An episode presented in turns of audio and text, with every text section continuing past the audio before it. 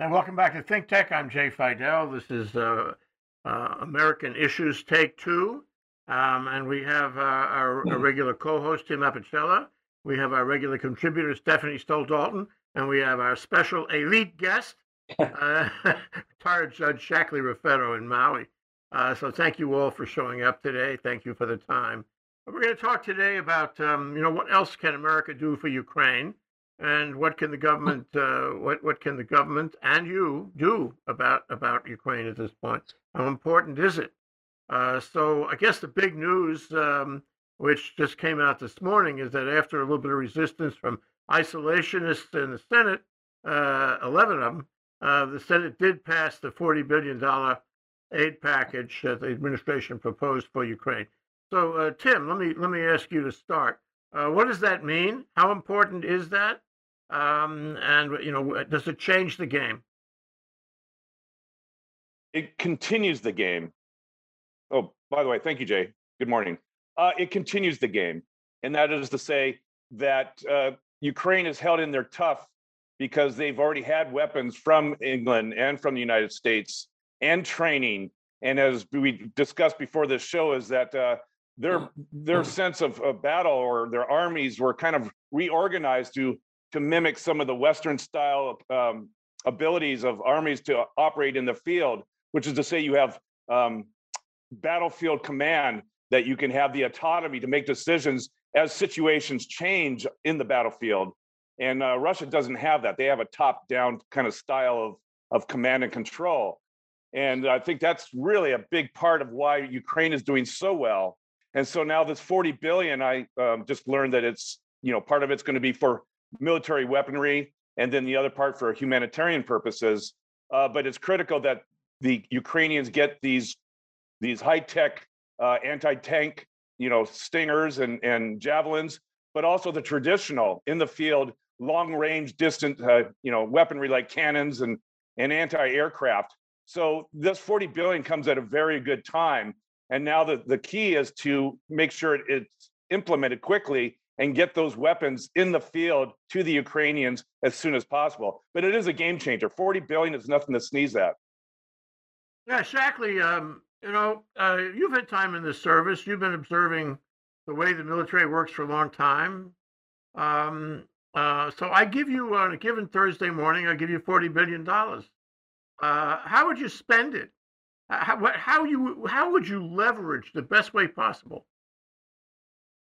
Wow, well, I'm not, I'm not a battlefield commander, uh, but it, se- it seems to me that um, in, unless the, the um, Ukrainians are willing to accept the Russian um, ownership of, of their the southern part of their country along the Azov Sea of Azov and the Black Sea, they're going to have to become more offensive, and they're going to need offensive weaponry to do that, such as tanks and armored vehicles and probably aircraft. Um, and so I understand that I, I, saw something on YouTube that that uh, the government is uh, uh, trying to mobilize a, a, million men, Ukrainian men, for uh, to rebuild their or expand their military forces, and they're going to need enormous amounts of equipment. And uh, but some of it has to be offensive if they're going to retake ground. Well, if I asked you to um, you know, uh, round up a million men and probably some women too. Um, well, where would you get them from?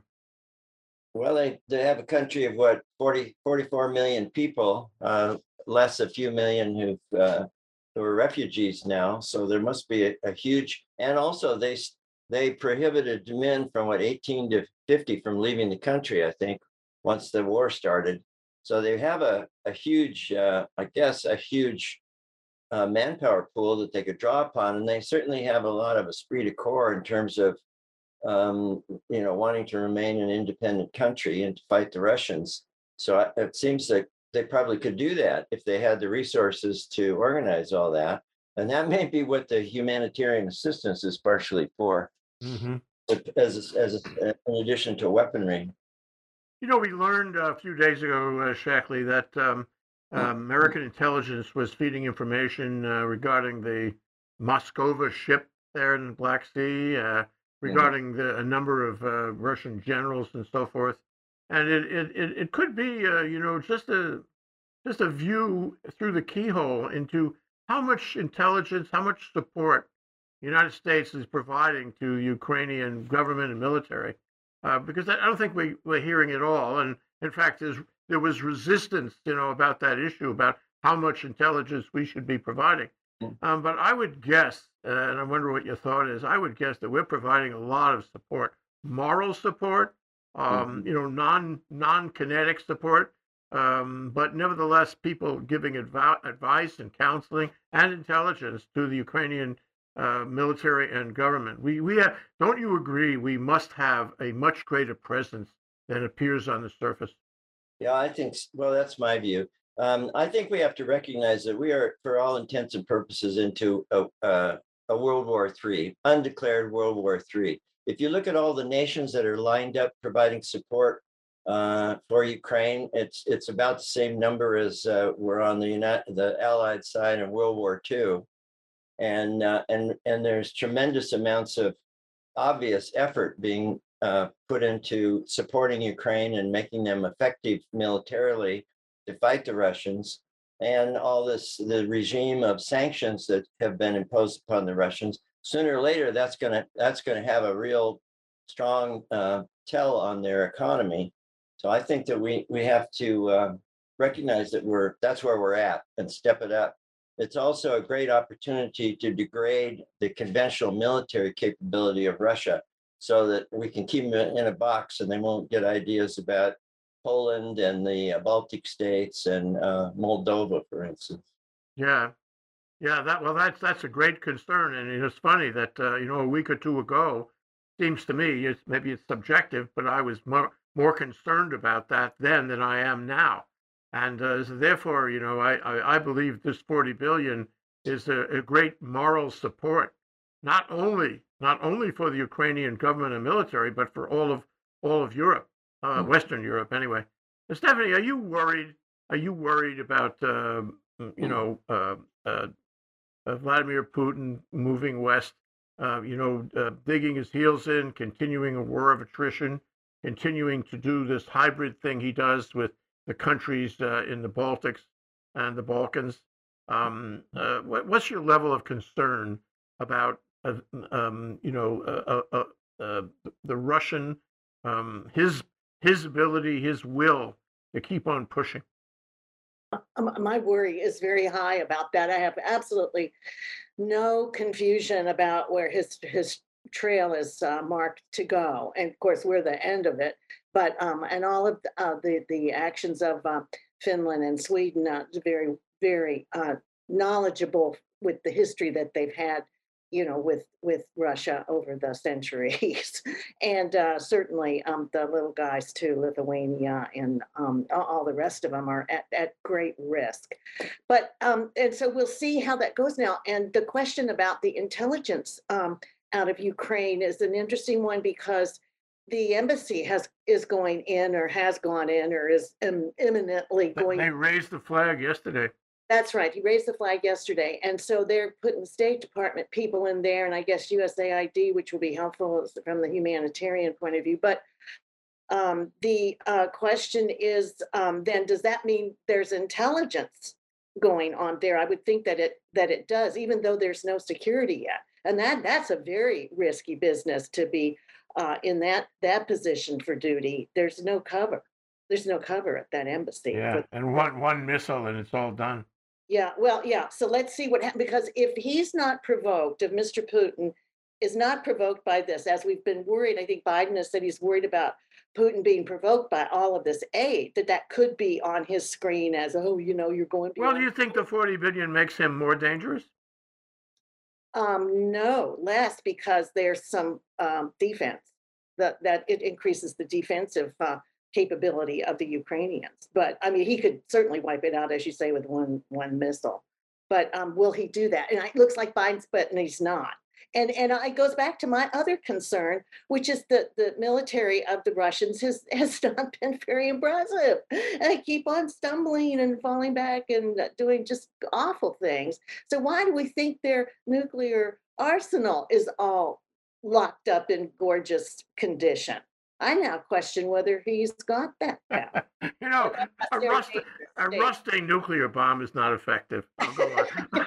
It could, it doesn't sometimes, but anyway, those are the questions. So yes, it's, um, it's still very dangerous, but I think, uh, Biden's getting very aggressive and has a lot of confidence that we're not gonna get whacked back. But that going in with the embassy and the forty billion, those are big moves, big moves. Let's see if Putin will swallow that. Well, you know, we got some strange things going on in, in Turkey and in Hungary. Um, the question, and they're trying to block uh, the uh, the efforts of uh, Finland and Sweden to join NATO, and trying to block the action by NATO to accept them. Uh, how concerned are you about that, Tim? Well, you need a unanimous decision. So obviously Turkey is is leveraging. Uh, what exactly they're leveraging for uh, remains to be seen. Obviously, they're stating that they want the PKK or the PPK um, out of um, Finland or Sweden. They want those those folks handed over, like they wanted uh, people in the United States handed over uh, when Erdogan, you know, said that the ringleader of the uh, failed coup d'état was sitting in the United States and he wanted them. Well, he never got them. So Turkey will come over. They'll they'll you know they'll get a concession here or there, but they'll they'll bend and this will occur. Okay, They'll I, get, I they'll, take they'll that get point. Finland and they'll get Sweden to come into NATO. I, you know, I, I take that point. I agree with that. I think, and uh, and I think that the forty billion from the U.S. Uh, en- encourages uh, NATO Yeah. to do that. It, uh, it's kind of a morale booster. Yeah. Um, you know, as a second part though, you know, the 40 billion really, if you think about it, it's just a down payment. So, you know, if you look at the title, what can be done to help Ukraine is um, Americans need to get behind this. Uh, they're going to have to recognize that GOP and the Democrats, for the first time, are going to have to cooperate over a shared interest. And if that means the Americans have to call their congressmen or their senators and say, hey, good job, uh, but don't stop at 40 billion. And let the senators and, and representatives know that they have the backing of their constituents. That's a, a vital portion of, of where we go from here into the future. Know, I want, well, I want to get into that. You know, Putin playing a war of attrition wants to anyway, and indeed, you know, over time you have a deterioration because just uh, just as the Russian economy is suffering, uh, the European economy is suffering in many countries, including Germany, um, and uh, people, you know, I mean, we these are democracies, and people get a little a little unhappy uh, when they see the inflation, when when they see the price of oil going up, when they see, um, you know uh, the troubles uh, caused by the war. Uh, and that's so in the US, and you get a fatigue factor that creeps in after a while. And uh, some say that the longer Putin can make a war of attrition, uh, the attrition is not only the attrition of you know the, the Ukrainian troops fighting with him, um, but it's the it's the whole coalition in Europe, and it's it's our government and our I say beyond the government, our people who who uh, there's a certain isolationist uh, strain in the American sensibility, um, which which may mm, pull the other way. Um, so, I mean, how concerned are you about that? Because it, it depends on which which is moving faster: the success in the Ukraine uh, or the uh, fatigue in Mhm. Western Europe and the U.S. Well, you know, yesterday on, on my show, I mentioned a CNN poll about, you know, where the voters were for the midterms. And uh, you reacted quite strongly to, when I said their interest is 59% of the economy, 30% to social issues, and 3% to foreign policy. And um, that was disconcerting because Ukraine certainly is, whether we like to admit it or not, a now a, a national foreign policy, and that is funding funding them through taxpayer dollars. So I think I think the interest of the United States will still continue. The, the, the American public is still behind it, but it can't be taken for granted. And that means there's going to be, you know, and that's up to our commander in chief to keep interest rolling as the dollars keep being spent. Yeah, there's so many issues, you know, sucking sucking the air, competing for top attention in the newspapers and the media. Hey, uh, Jay, Yeah, What- Shackley. I had a question. I, um, what, are- do you have any sense of how much the, um, the the NATO and other, Eu- other allies in this effort are, um, putting forward, like, our forty billion dollars, is anybody matching that?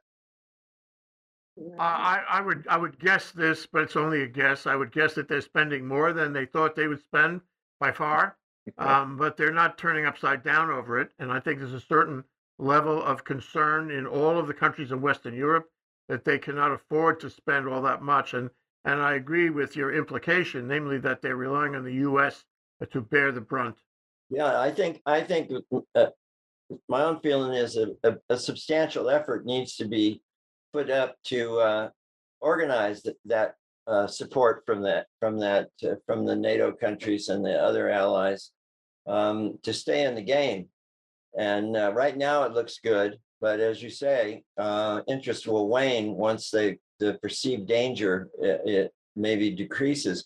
But you know, Germany and oil, oil and gas from Russia, uh, Italy's now talking about paying rubles for uh, oil and gas from Russia. And um, we, I think there are other ways that we can support those countries so that they don't go back to their, um, you know, sweetheart deals with Russia because it's easier to do that. I don't, I don't think we want them going back there. And if that means producing more oil and gas here, then that's what we ought to do. Well, you know that uh, there's two pipelines of gas uh, going from Russia uh, to Germany, which is a really important player here. Uh, uh, uh, what Nord Stream one and Nord Stream two? They stopped Nord Stream two early Right. on uh, in the sanctions, and Nord Stream one is still functioning at 200 million euros per day paid Yeah. to Russia by Germany. That one's still functioning. On the other hand, the United States is um, is building out uh, infrastructure to deliver uh, LNG uh, to Germany and replace that. Problem is, and this is really an important element of our discussion, the problem is to get its act together. Uh, it's going to take two, three years, maybe closer to three, to build that infrastructure out so Germany can reliably have that, um, you know, have that supply of Mm. gas to re- from the U.S. to replace the uh, the Russian gas. And so it, it, it uh, and I'm asking it as a question: Do we have that much time, um, or will this deterioration, uh, you know, intervene before we are ready to help them? Well, I think it's going to last uh, for a while because uh, I think the the wake up call was pretty strong. Most, I mean, you had uh, Germany was, you know, uh, had made a lot of deals with Russia under Angela Merkel, and other countries had had um, received benefits from Russia, and now they're realizing that they've compromised themselves by doing that, and what compromise can lead to. And um, so I, I think it'll last a while, but it, it needs to be carefully managed is what I guess I'm getting at. And we need to pay attention to it. Well, you know, Kathy, we've been talking about uh, you know, the Russian economy, and there's a, an article in the paper, or two or three articles in the paper every day about the problems in the Russian economy, and likewise the problems of um, you know understated protest or sometimes visible protest um, by Russians, uh, despite the state television. Russians in Russia and outside of Russia, um, you know, saying it's a bad war. So, do you see as a possibility? uh, It's really a social political question. Uh, political science question. Um, do you see as a possibility that Putin will have to stop, that the Russian people will make him stop, that he will run out of support, and that will happen suddenly, say within uh, two or three years? Well, you know, I'm worried um, that at TikTok here too, because right, uh, Mr. Putin may be thinking he's got a last ditch effort that could really turn things around for him, and that's called the winter is coming. Okay, so Europe with no oil and gas is not going to be in good shape for the kind of things that um, are on the weather horizon. So I, I think that that's very, very um, concerning, and that might be a part of his game plan.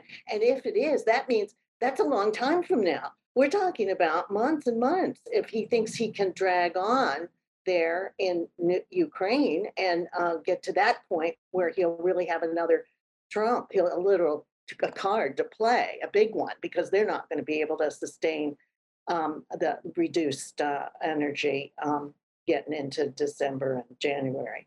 So, I mean, the, and the other the other point that's important to make is that Mr. McConnell came out um, yesterday or in the news anyway, and he made the point that we need to think about how if how much support this is that we're giving them and that we what's important about it is it it's a much better thing to do that now than to not give them any support. So think about what would happen if we don't give them support and what the circum the consequences can be.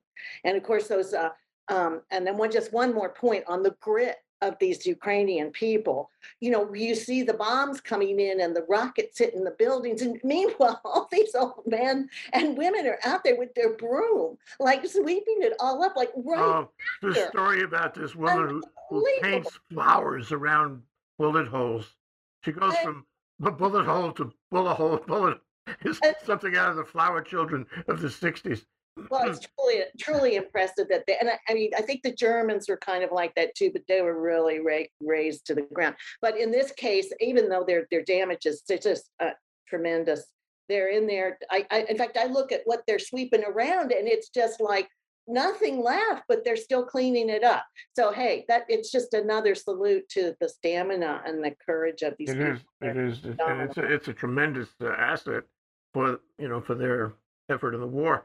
You know, Tim. Um, you know, one one very interesting thing is uh, uh, uh, there was a book uh, that came out on Lawrence O'Donnell last night at MSNBC called "Betrayal" by Ira Shapiro, the journalist, and it's it's all it's all about Mitch McConnell, and it, it talks about all the back and fill things that he's done over the past few years and how he has not served uh, the American people or um, you know, any issue, including climate change. He's opposed everything on climate change, for example. Um, but you know, we know that he's changed his mind a few times. Now, he he uh, went to Ukraine mysteriously last week, um, and he uh, claimed in the newspaper that he was uh, going to argue with Rand Paul about um, you know um, the isolationist position of uh, deferring the forty billion dollar uh, you know aid package this morning, and uh, he apparently succeeded according to his his own aspiration in the matter. He may change his mind. You know? Um, and the, the 11 people in the Senate who opposed the aid package were motivated by Trump, and Trump stands a fair chance of becoming the, um, you know, the, um, uh, the- Republican uh, candidate for president in 2024, and even winning, getting back into power. Now, is I don't know if this is going to happen or not. Anything could intervene, um, but but this has to affect um, the the drama. It has to affect the way Putin sees the future of this. Uh, if he can wait until Trump is back in power, he's in much better shape. Uh, and Europe would worry about it, and um, and and for that matter, we might not expect the same kind of support uh, from Congress anymore. Uh, what are your thoughts about that? Where does that play in, in, in planning and providing more aid um, and and other support to Ukraine right now? Well, I think Shackley hit this one right on the head, and that was his comment or question about what are the European countries contributing for the assistance to Ukraine? Because if you remember, Donald Trump's first um, declarative statements as a candidate was NATO's not paying its fair share, therefore we should question our involvement with NATO. And um, so Europe has to recognize that if Donald Trump is the nominee, this issue may once rise to the surface of Donald Trump looking at what their contributions are to Ukraine versus what the United States is paying. And I, I think that they need to be proactive to make sure that per capita um, or their GNP that they're they're providing a certain percentage uh, of assistance, not just uh, nominal dollar amounts. And that way, we keep Donald Trump at bay at least on this particular issue, should he become the nominee. So I, I think uh, pre-planning and, and being proactive in that in that effort will um, will, if you will, foil any kind of criticisms about how we fund uh, our involvement with Ukraine. Jacqueline, I'm looking at everything we've talked about this morning, and I'm thinking that we stand a, a better chance of solving this problem, of stopping this war, of having Putin withdraw or or lose uh, power in Russia, if we move with um, with uh, with speed. Um, and that is, if we have the forty billion dollars, or at least twenty of it, for military affairs, and we should take aggressive steps now. The more aggressive, the better in order to get him out of there, get him out of there before the attrition uh, takes hold, before we get into political issues in this country, before um, you know there's a deterioration in the coalition, uh, and before he has a chance to use his hybrid uh, you know, kinetic and non-kinetic, um, you know, tricks uh, to change public opinion through hacking and propaganda, what have you. So, don't you agree that if we are going to, if we have this money uh, and we have a timeline that requires, uh, uh, you know, quick action, that we should take quick action? you know, time is definitely of the essence here. Uh, but sustainment is is also important too. I mean, if if you're thinking that uh, Mr. Putin would um, uh, withdraw at some point, like he did from Kiev, that um, uh, he has to be convinced of of uh, the deterrence that our support and NATO support for the Ukrainian people uh, provides, and that it has to be real deterrence, and it's going to be there for as long as it takes. Um, but you know, th- there are some questions about that because of our history.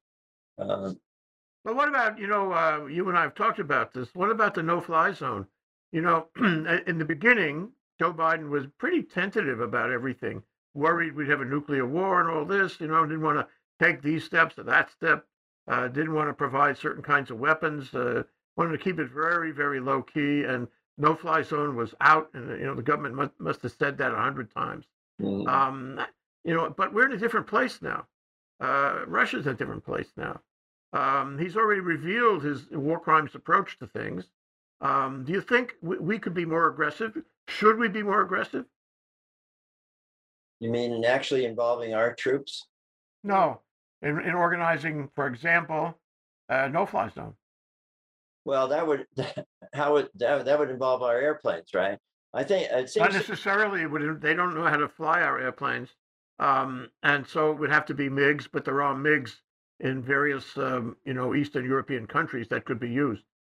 Well, I've I've I've actually heard. I understand Israel is going to provide Iron Dome to uh, um, to uh, Ukraine and some of their resources, which are very high quality. Um, it seems to me that the airplanes that the Poles had should go there. Uh, I don't, uh, and I think that we could provide enough um, anti-aircraft capability to pretty much uh, achieve um, a no-fly zone. As I understand it, right now, a lot of the the Russian uh, aircraft are are actually not leaving uh, Belarusian or Russian airspace to, to in their sorties, although some are, of course. Um, so I I don't know what else to add. I don't think we ought to be, be flying F-15s in there. Uh, No, that would be war. yeah, but I, it seems to me we could achieve pretty much a no-fly zone uh, through uh, you know anti-aircraft capability. Hmm. Um, Stephanie, you know, you know, one of the elements that we should discuss is uh, what can we do about it? What can you and Tim and and Shackley and me do about it? Um, you know, I mean, there's uh, all this political stuff going on in the country, and I get I get requests for money uh, every every six minutes on my internet, and my mail, um, and they're all asking me to support this, that, and the other thing. We have a sort of a national, mm, uh, a, a national public opinion poll on everything um, and query, you know, and, and they all have a different way that I can help them, uh, even though I don't know who they are or what state they come from or what their positions are. I get requests. But this is an overarching. And my question to you is uh, what can the average citizen do to make sure that uh, Joe Biden hangs, hangs in there? Well, I think that we can talk up more what it is that Joe Biden is doing, and I think that he's he's really operating at uh, a meta level, and he's uh, and even at the same time that he's doing, he's not getting much credit for this, but he's you know we've sneaked into Russia and taken out that base that was supplying stuff, and now all this money's going over, and now you all are thinking that maybe he'd even be willing to put a plane in the air, which which uh, Zelensky had asked for, but that uh, everybody kind of shot down is really actually a warlike act that Putin would respond to. But all of these things that that Biden is doing, I think we ought to take a look at it, really think about them, and see them for what they are, which is masterful for handling this. situation. How's his rhetoric? Is it strong enough? And it's read because the Democrats don't take any credit for anything. His rhetoric. he- How is Joe Biden's rhetoric? Oh, Is the rhetoric, yeah, pretty good. Yeah, I, I think he's saying stuff like it is. And, uh, and coming out with the McDonald, uh, saying what he says. I think that is educating the population to understand this is serious. There are consequences for us if we don't get something to happen here. So I just think the individual people to, to not, not tolerate all this sniping and criticizing Biden about, but look at what it is that he is doing. I think he's gonna come out of this at the end if Putin doesn't go crazy and push the button. I think, uh, you know, and- and Biden's walking that line. But, you know, where he knows the guy's over there with his finger on the button. So, he- i- i- and he keeps creeping up a little bit more. So I think there's some real strategy going on here uh, on Bart. uh, Exactly. Should we be worried about crossing the line? Should we be worried about provoking Putin? How worried should we be? Um, well, if, if we're going to provide deterrence against him, then it has to be deterrence. I think we, we should do less wringing our hands about threats from Putin and more telling him that if, if he crosses a certain line, uh, he may, he, he and a lot of his friends may die. Yeah. On the other hand, um, you know, you he makes uh, ostensibly credible threats that we and a lot of our friends may die. Uh, can you wake up in the morning wondering and accepting that? Well, I hope, I'm hoping that our leaders are a lot more clever than I am and we'll figure out some way around that. But uh, deterrence has to mean deterrence. Otherwise, we have a situation like we're living with right now. Yeah, absolutely. He wasn't deterred. Right. It's it's hard to deal with a pathological uh, leader like that um, because he's he's good. I mean, as as Trump said some time ago, he's a smart guy. He's good, and Yeah. we're we're seeing the problem is that um, he's not that good. Adolf Hitler was smart. Adolf Hitler was smart. And did exactly the same thing. so Tim, uh, you know, uh, trying to get a handle on all of this. Uh, how important is all of this? How important is uh, the liberal world order? How important is it that we support Ukraine? How important is it that um, um, you know we we we we make sure that they have a good chance of winning this thing? Well, Jay, uh, it's it's not just a matter of supporting Ukraine. Although they're not a NATO country, there's the principles uh, that might doesn't make right. That you know, here Putin could come in, a very strong nation, a very strong uh, as far as weapons and military force, and pick on someone, bully them. And so it's critical that the dem- de- you know the democracies of Europe and of the world come together and say, this shall not stand. So it's a principle beyond the formation of NATO and the NATO countries. It's a principle about autocracies and, and, and two bit dictators trying to run the world and democracy saying, no, you won't.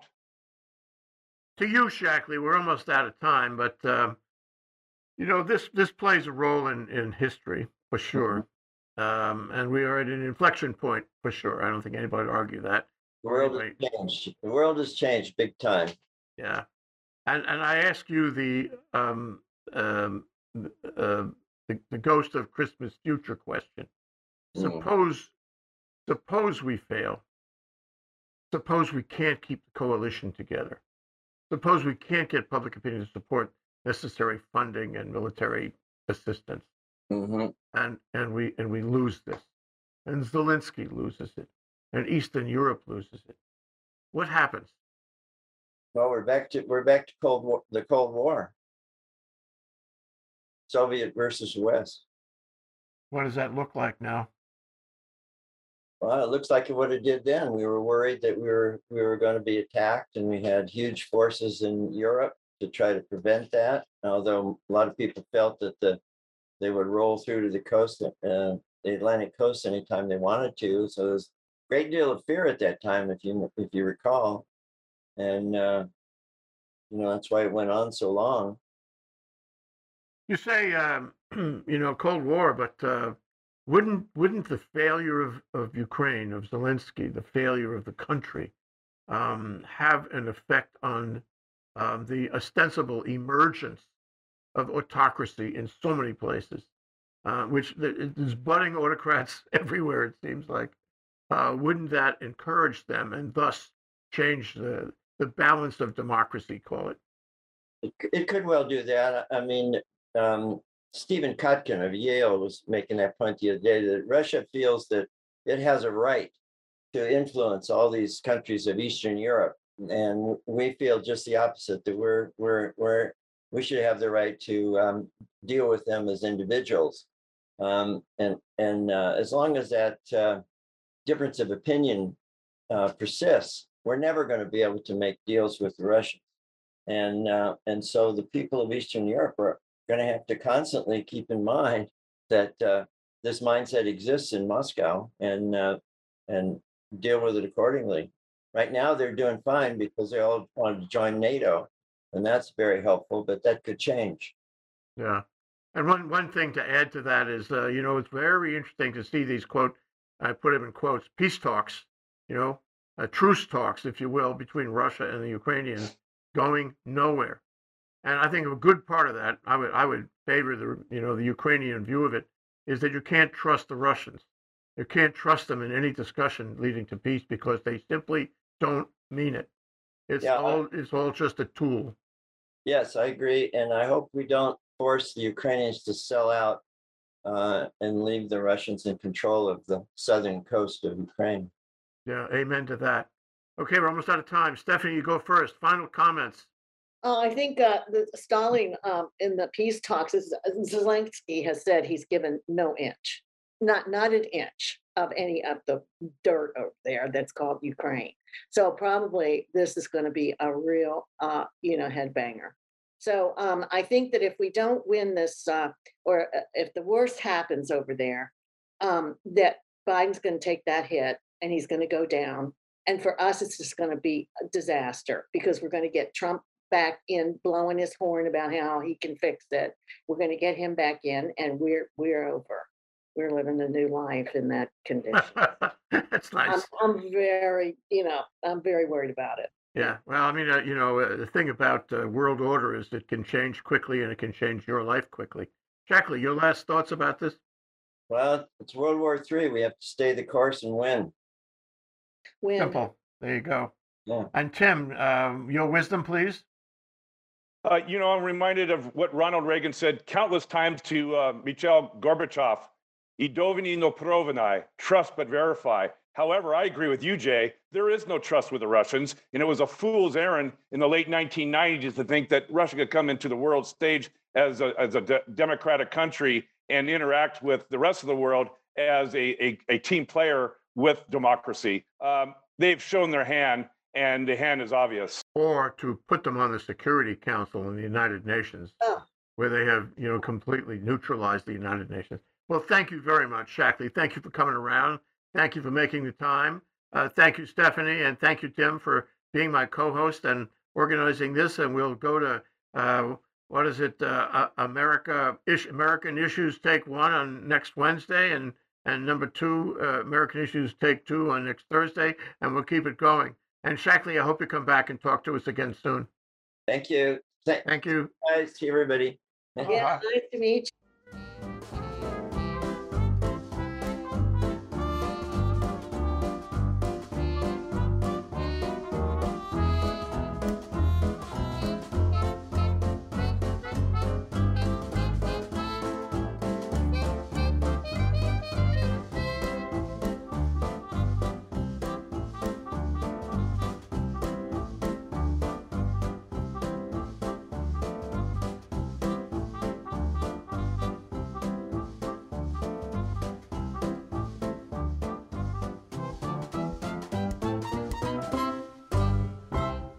Thank you so much for watching Think Tech Hawaii. If you like what we do, please like us and click the subscribe button on YouTube and the follow button on Vimeo. You can also follow us on Facebook, Instagram, Twitter, and LinkedIn, and donate to us at thinktechhawaii.com. Mahalo.